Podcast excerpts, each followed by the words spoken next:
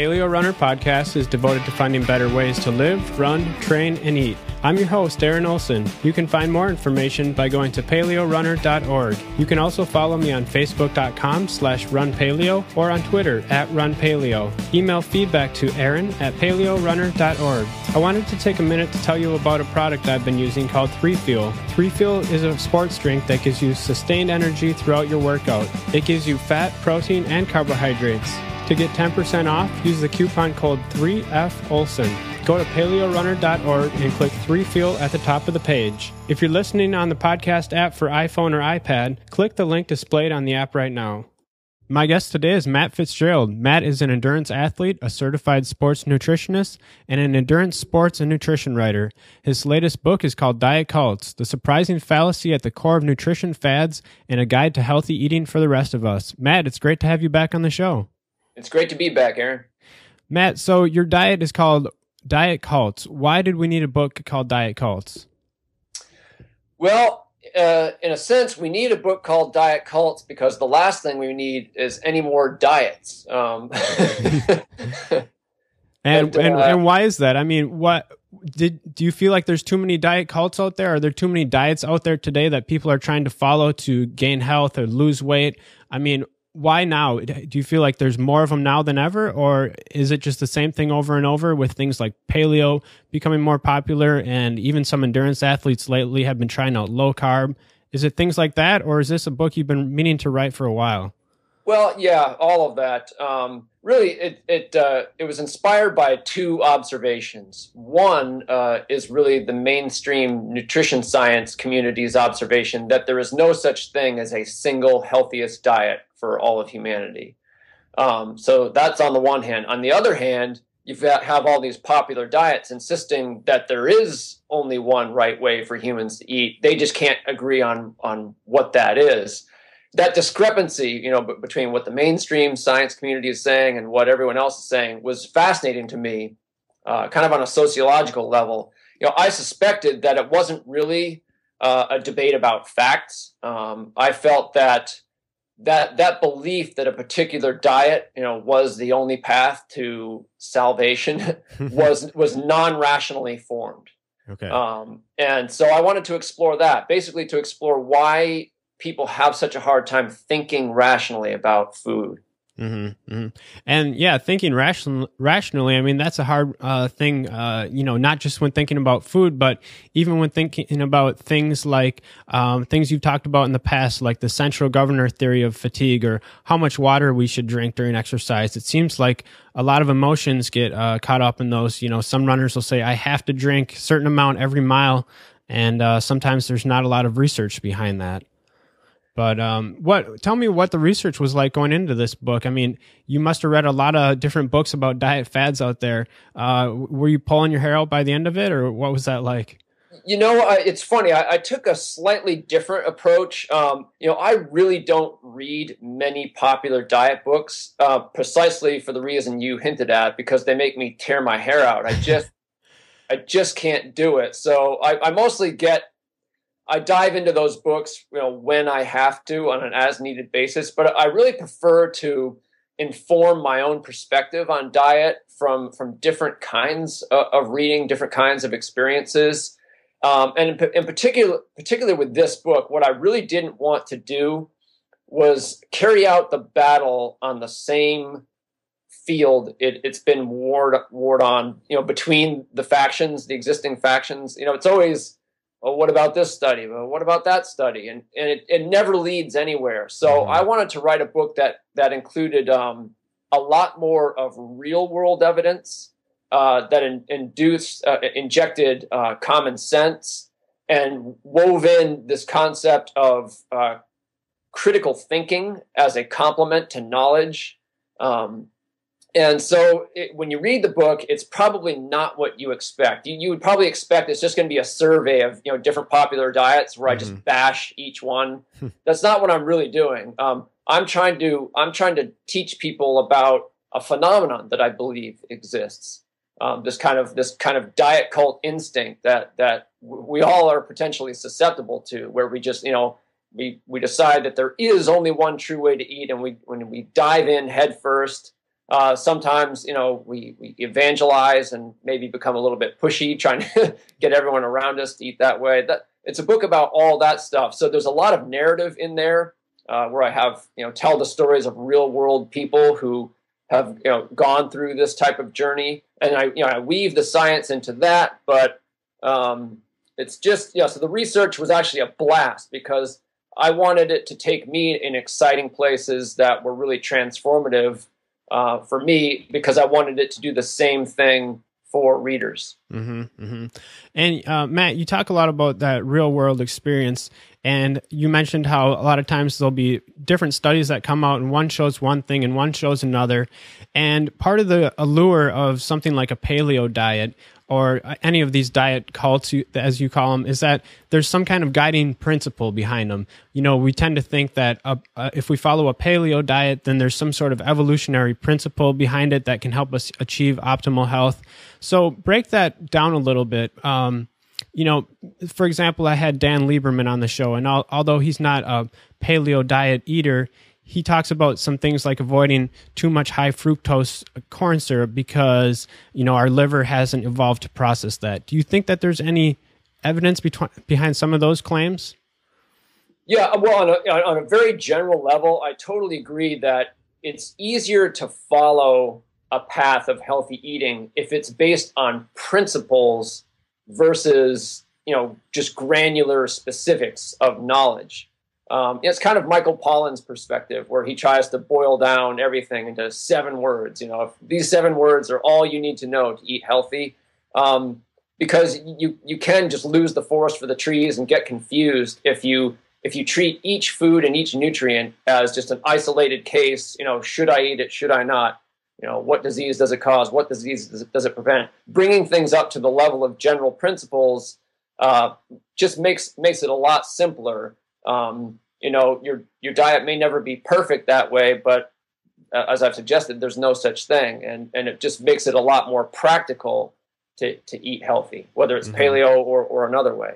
Okay, so I guess I guess uh, it sounds like you're kind of agreeing with that. There are some principles that if you follow them, it makes it easier but at the same time, it sounds like you're saying you don't necessarily need to follow a principled diet. I mean, what what are what's the differences between, say, a, a paleo style diet versus agnostic healthy eating, as you call it? Let's um, maybe let's get into some of the the specifics. Let, um, for something like a paleo diet, a lot of people avoid grains. Um, what would your what would the mainstream research that you've been looking into say on whole grains? Well, the, you know, the the the mainstream nutrition science community's uh, consensus on whole grains is that on balance they are health promoting you know mm-hmm. that, that if you add them to your diet chances are you will you will get healthier mm. that is not my opinion that's you know that that is close you know it's not an absolute consensus but it's there's a plurality of you know people with phds working in nutrition science departments at major universities that that, that is the case. Mm-hmm. Um, doesn't mean you have to eat them, um, but that you know, again, I'm not the one doing the research, and that's yeah. what that's sort of a big part of all this is. It's you know, everyone's got an opinion, and we're all almost all of us are lay persons. So what are we really doing? We're not doing the research ourselves. We're, we're actually just choosing our favorite experts there's a lot of bias that goes into that. Um, a lot of um, you, you, know, you select your experts, and you come to believe that that you eat what you do because of what that expert says, but you chose that expert. And, and it's very easy to show that most of the time we choose our experts based on pre-existing biases. Mm-hmm. Um, mm-hmm. You know, we've already decided which path we're going to go down, and then we just line up, you know, the gurus that help us sustain sustain that belief. So what I do is, you know, I, I encourage people to be very self-aware when choosing their favorite experts. Um, you know, I'm really turned off by people who, who, who scientists or pseudoscientists who seem to clearly be- want to believe what they believe. To me, that's not what good scientists do. I, I like a dispassionate. I, I, think style really matters. Again, if you're not the scientist yourself, you, you want uh, you want your gut to tell you that that uh, these people are trustworthy, and that's why I really do base uh, you know my sense of what is true about diet on the mainstream nutrition science community. I think it, mm-hmm. it's safest by and large to to go there first. Okay, so I the the main message that I got from reading your book was that um, you know you really don't have to go to extremes if you want to live a very healthy um, life where you're losing weight, getting to a healthy weight. You don't have to cut out things like grains or do anything special. You can basically just follow the guidelines that we've been uh, taught to follow for you know the past 50 years, something close to the food guide pyramid. Um, what would you say to people? What do you say to people who say, "Well, there's an obese obesity epidemic, and um, following the food pyramid obviously hasn't worked. So we need to try something different. It, is uh, is there any truth to that, or, or what's your opinion on that?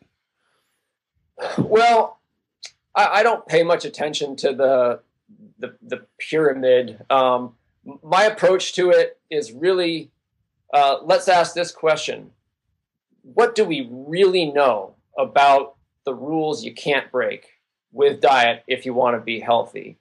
Now, again, I'm going to mainstream nutrition science to answer that question, and that's the same place the pyramid comes comes from. But the pyramid has so much baggage attached to it at this point, and mm. um, so I, I, just I just I asked the question: What are the real musts? You know, if, if you take all the diet cults together, they're all throwing different musts at you. You know, you absolutely must eat this. Oh no, no you absolutely must not eat that. Mm-hmm. Well, behind all that, a lot of those musts aren't really musts. They're not scientifically supported. Um, so agnostic healthy eating is just an attempt to clear away the clutter and say, you know, here here's what I think we ought to be able to agree on in terms of what what we what we cannot get away with dietarily. And so you have a broad framework um, of and I, I, base it all on food types versus nutrients. I think that's you know again you lose the forest for the trees. So you know I just think that there are higher and lower quality food types, um, and you'll you'll do well to eat more of the higher quality ones, less of the lower quality ones. Uh, but you you certainly can eat them all. They're all they're all food. Even Skittles are food, um, just not a food you would want to eat a heck of a lot of. Now you were going to get into the uh, the, the why is there an obesity epidemic? Don't we need to try something new? Um, I've been talking for a while, so I can let you ask that again or ask a different question. Or yeah, well, you know, a, a, lot of people. Uh, let's let's take for example, Tim Noakes would say, you know, I've had him. I I just talk about Tim Noakes because I've had him on the program a couple of times, and he he'll say things, claims like, um, you know, a, a low fat dietary guidelines as promoted by the food pyramid. And I'm not saying that you're necessarily promoting this, but um, haven't been working, and so you need to try something different. He he tried something for himself, which is a low carb diet, and that seemed to work for him. Um, is there is there I think you're saying is there's really no truth that you need to go to extremes.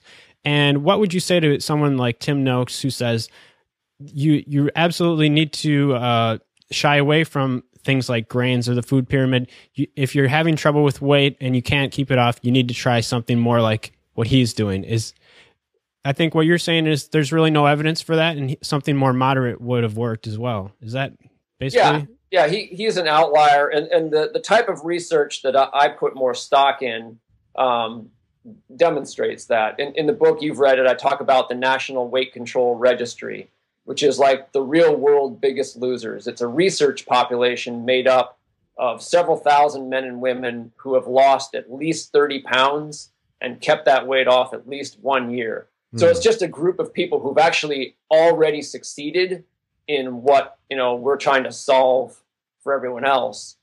And when the diets of those people were analyzed in search of common patterns, there were none. so people in the real world who are succeeding in losing weight and keeping it off permanently are not following any one diet. You know, that's all the proof you need that there is no one true way to do it. You know, otherwise you would see, you know, a very strong trend. And you do see some very strong trends in that population of successful losers. They're, they're just not diet trends they all exercise a lot. They all weigh themselves very frequently. And they all eat very monotonously. Whatever their diet is, they really limit what they eat. And I think it's simply because uh, it's easier to control fluctuations if you're always eating what you know worked for you in the past. all those things to me are, are signs of a, just a very high level of motivation uh, to succeed. So I think you know, I come down believing that motivation is the, the true secret to weight loss and not not discovering the only diet that can possibly work for you because the facts are right there. Uh, literally dozens of different diets work equally well.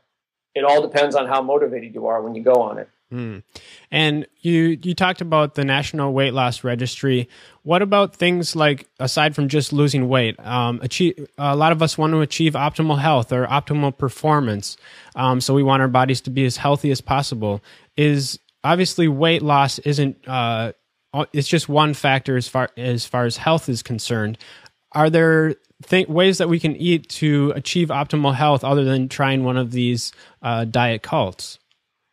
Yes, absolutely. Um, you know, there uh, in the book, I use um, as kind of a an imaginary cohort the, the, the greater population of high level endurance athletes.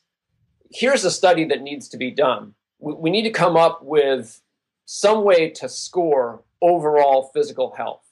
It would just be a battery of tests that looked at, you know, fasting glucose level, total antioxidant capacity, um, body fat percentage. You get where I'm going with this? Mm-hmm. Just like maybe eight tests you could take, and they would give you an overall rating of your health.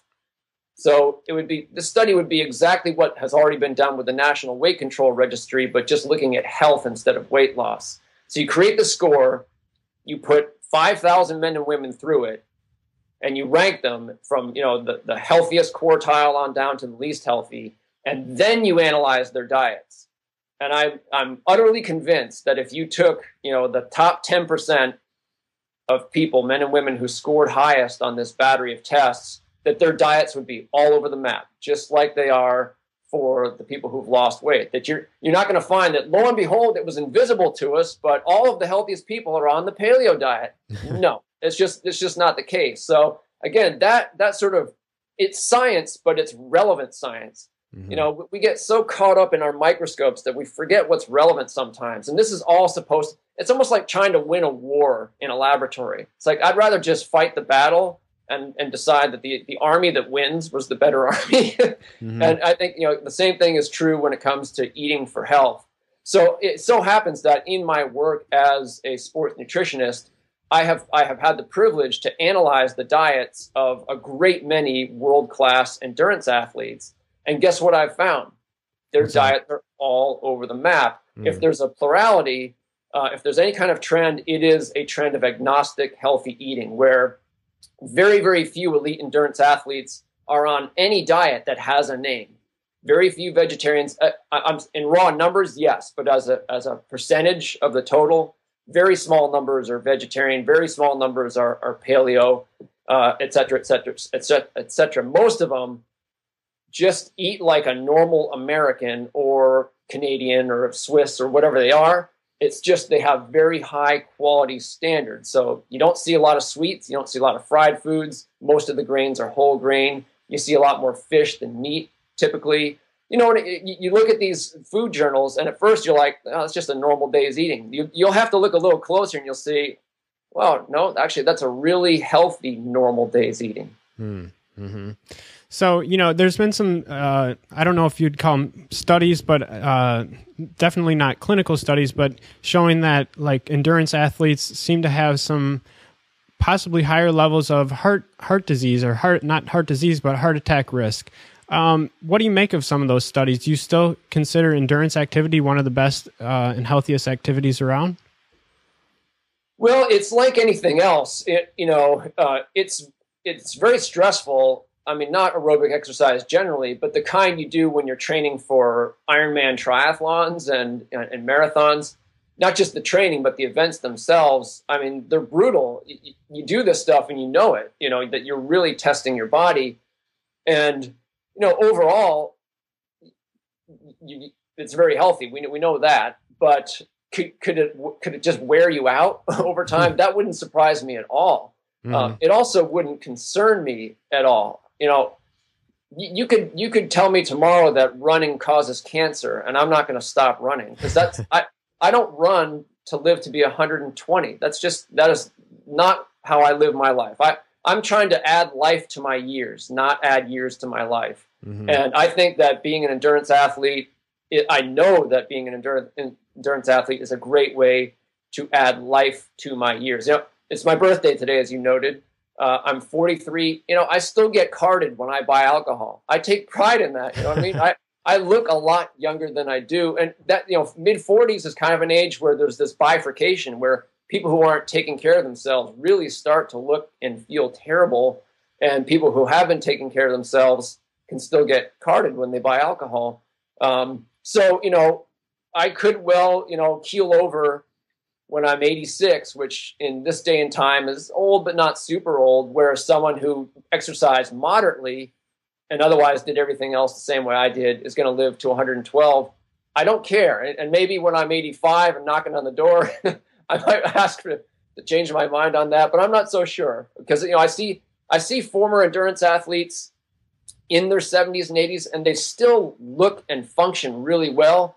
They just may, you know, have less sand left in the hourglass than someone who went at it more moderately. But that's this is all very philosophical and, and mm-hmm. my perspective. Mm-hmm. I'm not I'm not telling anyone else what they should think about it. Right, right.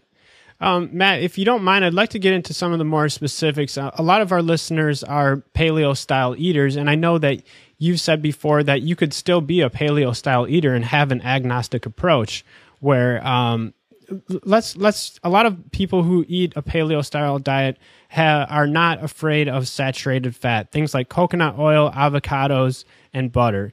On an agnostic style eating approach would those be acceptable fats to include if you're an, uh, an endurance athlete? Yes, I mean th- those are all categorized in, in one, one way, one way or the other as high quality foods. Again, with the agnostic healthy eating, everything it's just there are ten types of foods, and then any specific food you eat would be slotted into one of those categories. So butter is dairy, dairy is a high quality food type. So there's a thumbs up on that. Mm-hmm, mm-hmm. So it's you know as far as saturated fat goes, um, that's something that where where do you come down on that? Is is that I don't pay attention to it. Okay. It's really it's um you know we talked about principles versus uh, you know deep the detailed nuts and bolts of, of nutrients earlier. Mm-hmm. Um, I, I, I pause at the level of foods and okay. don't get into nutrients. Nutrients I'm not concerned about. They, they mm. take care of themselves. Um, so you know if you eat a you know a whole natural food whatever's in it is good. Mm-hmm. if, if it's saturated fat, fine. It's a whole natural food. Mm, yeah. Okay. I, yeah, I really like that approach. Um, let's talk about let's talk about sugar water. There's a chapter on sugar water, and as endurance athletes, you know, when we're running a marathon, there's tons of sugar out on the course, and I suppose uh, someone like uh, Tim Noakes might say that that's a terrible thing, but your take is a little different. And uh, tell me about what you what your take is on sugar for endurance athletes. Well, the purpose of that chapter, sugar water, is to highlight how th- there's a there's a tendency in, in within the diet cult mindset to view foods or nutrients as either absolutely good, good in any amount, good in all contexts, or absolutely bad. You know, something that can never be useful in any situation whatsoever. It's it's black and white thinking. And I, I have this chapter where I talk about the history of sports drinks to, to, to subvert that way of thinking. Water, which is one of the two main constituents in a sports drink, is pretty much considered good, right? Mm-hmm. Now, who's, who's going to say water is bad? But I give the example of the Gatorade doctrine, which in the 70s and 80s and 90s encouraged athletes to believe that dehydration was deadly and that they should drink as much water or preferably, preferably Gatorade as possible um, to stave off dehydration. Well, this ended up killing uh, one runner, more than one runner, but I talk about one in the book.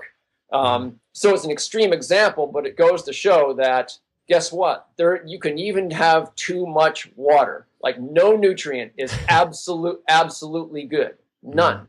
Um, and sugar. So sugar is basically it's got a bad reputation, especially now. And I wanted to use the same example to show no, you know, even sugar can be beneficial in, in certain circumstances. There, there's no nutrient that is absolutely bad. Um, and so sugar has, you know, one particular use aside from the fact that it tastes good. um, is that it enhances endurance performance. Mm-hmm, mm-hmm.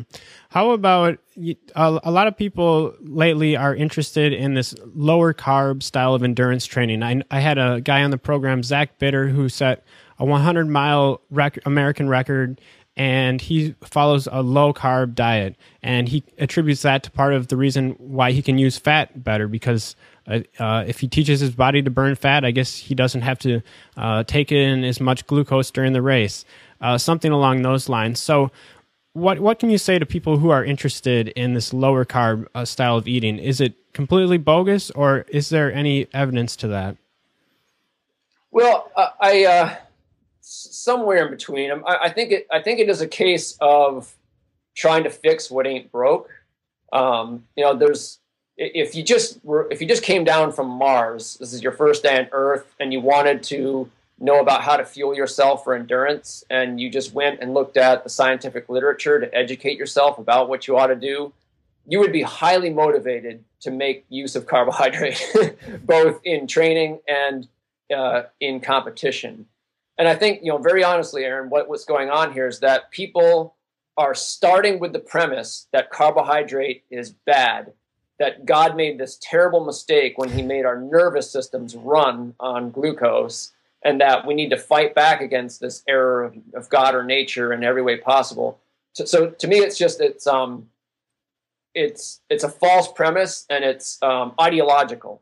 So then, then you have to come up with science and practices that make the whole house of cards keep standing when there was really no reason to go down that, that path in the first place. What does interest me about this, I mean, so as an athlete myself, I'm not going to take that kind of risk because the research, the pro carb research is just too solid. Mm. So, I, you know, I'm not going to risk my career that way. And it's very, it's very worth noting that at the elite level um, in Olympic sports, um, you don't see anyone doing this. You know, mm-hmm. they're they're, they're not going to take that kind of risk when there's real money on the line. They're not going to play around like that. Mm-hmm. Um, but I am very curious because I'm a curious person to see where it all goes. And you know, I, I, I absolutely don't doubt the testimonials. You know, when people change their diet to a high fat, you know, low sugar approach, and they get results that they're very satisfied with, you know, that gets my attention. And I and I, I, I, like to think of myself as an open-minded person. So I would like this process to continue to unfold and um, unearth some things that maybe you know, inform our, our, our, picture of of what's possible or or what might be better in different uh, types of situations. I don't know exactly where it's all headed. Mm-hmm, mm-hmm. Now, uh, gluten-free eating, uh, you have a chapter on that, and and it's become pretty popular. I've had some people on the show who say that you know giving up gluten has really helped with things is not just losing weight, but things like autoimmune conditions. One guy uh, had a pretty severe autoimmune condition of his heart, and by giving up gluten, uh, he was able to. His doctors verified that his in- inflammation had gone way down, even though he didn't have celiac. Now, do you what do you think of these sort of testimonials of people who have given up gluten and feel better? Uh, you, is that is that just a passing fad, or or is there something to that? Well, it's certainly not science. You know, it doesn't it doesn't meet that standard. When it's your life at stake, you know, you're not going to give two bits about science. Sometimes, you know, I mean, you can't wait for the you know the guys in the lab to figure it out. You you need to find relief for yourself. So, you know, I celebrate it whenever someone figures something out for themselves. Uh, often, uh, I mean, lots of things can happen. There is a, a, placebo effect that is well known to occur with all kinds of diet changes. Mm. Um, also, people can get relief from a particular change and actually misattribute it. Um, in that chapter um, on gluten in the book, I talk about FODMAPs. You know, mm-hmm. this is kind of difficult to digest carbohydrate that's in a, a weird, seemingly unrelated collection of different fr- fruit, fruits and vegetables and one study found that 92% of people who thought they were lactose intolerant actually got no relief when when uh, I said lactose, right? Yeah. Gluten, yeah. I mean gluten intolerant. 92% of them got no relief when when gluten was removed from their diet, independently of the removal of these FODMAPs. Mm. Uh, so what what it turned out to be the case was that they were having they were had their symptoms were caused by FODMAPs, not gluten. But mm-hmm. when they made changes to their diet and got relief, they said, well, consciously what I was doing was removing gluten, when in fact they got the relief from another nutrient that had been removed from the diet. So that's that's why you have to be careful with the testimonials. The the results are great, you're happy for the person, but it doesn't necessarily forward science when when that kind of thing happens. Mm-hmm. Um, Matt, so people you say in the book that basically like a second grader can know how to eat a healthy diet. Basically, all the evidence is already there. Could we just run through maybe a few of those uh, guidelines that you put forth in that last chapter of the book? As far as you've got fruits and vegetables near the top of your healthy eating guidelines, what are what would be some other uh, healthy things to include in in a well-rounded meal? Someone who's looking to um, increase their health, maybe lose weight, and not go too extreme to one of these diet cults. Well, maybe a good way to make this concrete would just be to tell you what I eat. Yeah, let's um, do that. And, let's do that. And again, um, a, a, big part of the diet cult impulse is to get the whole world to eat the way you yourself eat. Um, mm-hmm. That's not what I'm trying to do, actually. um, but this is just for illustration purposes. So I do follow generally what I call my agnostic healthy eating approach, and I have a particular way of um, of doing so. Um, so uh, for for breakfast almost every day. Get ready for this. I I have a bowl of cereal, grains, a big bowl of grains. Um, you know, when I was younger, it might have just been I don't know, Honey Nut Cheerios. Now I'm I'm super selective. It's always whole grain, low sugar, um, and I'll have it with organic whole milk, and I'll uh, load a bunch of berries on it. Um, so that way, I'm getting three what I consider high quality food categories, um, and it certainly works for me. I, I know that um, whereas you know I, I, I, do believe that whole grains are healthy. I know that they are um, a food type that nobody needs, hmm. and that some people really are better off without. But if I had never learned anything about nutrition science in my whole life, I would have no reason to believe that whole grains weren't perfectly healthy simply based on how my body responds to them. Mm-hmm. So I do eat a lot of a lot of grains. Again, almost all whole grains. So yeah, it's a big big bowl of uh, cereal in the morning. And do you eat that pre workout or post? I, I, am not someone who can work out first thing in the morning. When I wake up, there are two thoughts on my mind: food and caffeine. Um, and so I take care of that first. So my first workout of the day usually comes at about ten in the morning. Okay. And breakfast I eat before six in the morning. Okay. So that, that's that's breakfast, and then a typical lunch that's where I try and mostly load up on vegetables in one way or another. If I might have um, a, a, big salad, or I do a lot of vegetable soups because it's just a super convenient way to just slurp a whole bunch of veggies down your throat. Um, I also am a big fan of V8 because uh, it's you know yes it's not a whole fruit, but it's juice from I mean it's it's juice from vegetables. It's it's you know just I call it. I give it like a half a serving's worth okay. in, in, vegetable scoring. Um, I'll eat a lot of leftovers um, uh, because the thing is, a lot of conventional lunch foods are not. They don't have a lot of vegetables in them, like a sandwich typically. Mm-hmm. So leftovers from dinner is often a good way to get more vegetables. Um, and then in dinner, usually my dinner is is paleo by some description or another. I, I eat a lot more fish than meat. Um, I don't think meat is bad, but I think most of the meat available to us actually is not very high quality. Um, okay. So I, am you know, my wife and I just bought a bunch of bison because we, when we do eat meat, we prefer something that it's more like something we would hunt. okay. Um, is, that fish, no is that fish wild caught that you eat, or just conventional? Yes, whenever possible. Um, you know, I, I, keep I keep um, I keep my eye on some of the you know the vetting standards that the industry uses to let customer consumers know about uh, you know mercury levels or other contaminants. Mm-hmm. Um, so I avoid, for, for example, Atlantic salmon because uh, it's supposed to have all kinds of nasty stuff in it. But yeah, mostly, and again, it's not the least expensive way to eat. But yeah, and, and most of my vegetables are are organic. I, I have a backyard filled with fruits, fruit trees, so most of my fruit uh, I'm not afraid of fruit. I think you know, fearing the sugar in fruit is one of the most ridiculous missteps in the history of diet cult craziness. I mean, it's a piece of fruit for crying out loud. So I've got seven fruit trees in my backyard. Almost never have to buy fruit. So yeah, a typical wow. dinner would be paleo by some description. It would be you know, a piece of fish, a bunch of vegetables, maybe fruit for dessert, and of course a square of dark chocolate. Nice, nice. How about alcohol? Yeah, so I'm I'm pro pro alcohol. Again, you know, that's another one of those things where, you know, it's nice to have principles, but alcohol is something that's been in the diet, you know, only several thousand years. It's not not a not a pre it's not a paleo food, right? Right. But I mean, the research is absolutely clear on it that in moderation, it's it's one of the healthiest things you can put in your body. It's not food; it's more like a medicine, like a a supplement to food. Nobody has to drink alcohol; you're fine without it. But I happen to you know like beer, um, so I would drink it regardless. But it is nice to know that the research shows that it's heart healthy as long as you don't go beyond two a day. Okay. Okay.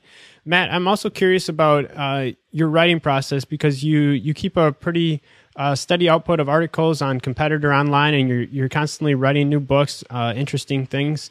Um, what and you said you get up very early. What kind of things are you doing to keep up that steady output of of writing that you keep up on a yearly basis? Well, I've been doing this all my life. Um, you know, I was always going to be a writer, and the more you do something, the more efficient you get. Um, and I'm also just a creature of habit. Um, I so I, I, love writing, and there's there's nothing I would rather be doing. You know, five days a week from nine to five or whatever. Um, and I, I, am efficient, and also I'm, a, I'm an ideas factory. I've always got you know five or six books I'm dying to write, but mm. I can hmm. only do one at a time usually. So you put those things together, and um, oh, and one more, I have no children, so okay. uh, children take up a lot of time. So I have my, the time I otherwise would be uh, uh, playing catch in the backyard with my kids. I can devote that to writing as well. Okay. Are, are, you just capturing all your ideas in like a Word document, or do you use specific tools to help you get your? You said you have like five ideas going at a time. How do you keep track of all those? Uh, they'll they'll gestate in different ways. Sometimes I'll just think about something for a while. Um, writing a book is a, a, major investment of time, blood, sweat, and tears. So I don't make the commitment to start until I have uh, a sense of urgency about it. And so sometimes I, I won't write a thing until I just can't get an idea out of my head. That's what happened with diet cults. Um, mm. You know, I just uh, I started having this kind of perspective on what I was seeing out there, just all, a lot of this tribalism uh, and a lack of critical thinking, um, and and I couldn't shake it. And I felt like uh, the last thing I want to do is just write another diet book. To me, like that's that's a fate worse than death. Is to say something that someone is already saying. If I say something, it has to be readers have to say, you know what, I've never heard anyone put it like this before. And you have to admit, with diet cults, that's you know fundamentally what I'm doing there yep. is adding something new. Whether you agree or disagree, I am adding something new to the to the conversation. So yeah, that's mm-hmm. that's the way it usually works. And then even then, once I've decided I want to do something, I'll often take many months to play around with it, do research, write very short pieces that that um, you know uh, manipulate aspects of the argument I want to make. Uh, it's all really I do it by instinct. Okay. And how about your running? What have you What have you been up to lately with your running? All right, I don't want to jinx it um, because I I've been I get injured all the time. It's, it's rare when I'm healthy enough to, to train hard, and I, have had a hip flexor tendonitis issue for more than two years now that has mm. seriously curtailed my running. But lately, it seems to be all right. I'm doing uh, about an hour at a pathetically slow pace every other day of running, and then supplementing with um, bicycling, lifting weights, other stuff to keep me from going stir crazy. So cross your fingers for me. I hope to actually be able to race sometime before the year is out. Great. Are you still a fan of uh, minimalist running type shoes? I know you used to wear the Nike Frees and even the Vibram Five Fingers quite a bit yeah, the, the, the Vibram experiment didn't work well for me. It was it was it was an ill-timed experiment because I was working on brain training for runners at the time. Mm-hmm. So I, I, mentioned them in there, and this is pre-born to run, by the way. I was I was early. I you know it wasn't there wasn't even a bandwagon then. Right. So I wrote about Vibrams in the book, but by the time the book was out, I had stopped using them because it was it ended up being a disaster for me. Okay. But I still do like I like you know very light, uh, low profile shoes. But I have just I, I have discovered that I, I, do land heavy as a runner. Mm. Um, I've had that tested, and I, I've always felt more comfortable in shoes that, although light and low profile, kind of have a, a little cushion, like a, even a little bit of a mushy sort of feel to them. It just you add those elements together, and that seems to be the shoe I do best with. Okay, so I, I I'm thinking right now the Skechers Go Run is kind of a mushy shoe. What shoe are you running in right now? Uh, right now, I'm running in uh, the Brooks Pure Connect. Okay, cool. which definitely fits that description. Mm-hmm. Well, Matt, it was great talking with you, with you today about your book and uh, kind of bringing a new perspective to the whole issue of diet and, and nutrition. And I just want to thank you so much for being on the show. Thank you a lot. And uh, for all your listeners, um, this is not an anti-paleo book. I think you, I think you would agree. It's not, it's not, it's not pro or anti. Um, and uh, there's a lot in there besides discussion of, of paleo. So uh, if you're curious, I, I give it a chance. Yes, yes, I, I, definitely second that. Matt has a lot of great stories in there, um, from elite athletes to um, just different different studies that he's looked at, and and come to this agnostic style of eating, which uh, I think is a, a pretty rational way to go about it. So, yeah, thanks for putting this book out there, Matt.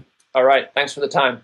If you like podcasts, you're also going to like audible.com. There's over 100,000 titles to choose from for your iPhone, Kindle, Android, or MP3 player. Go to paleorunner.org and click Audible at the top of the page to get your free audiobook download. If you're listening to this on the podcast app for iPhone or iPad, click the link displayed on the app right now.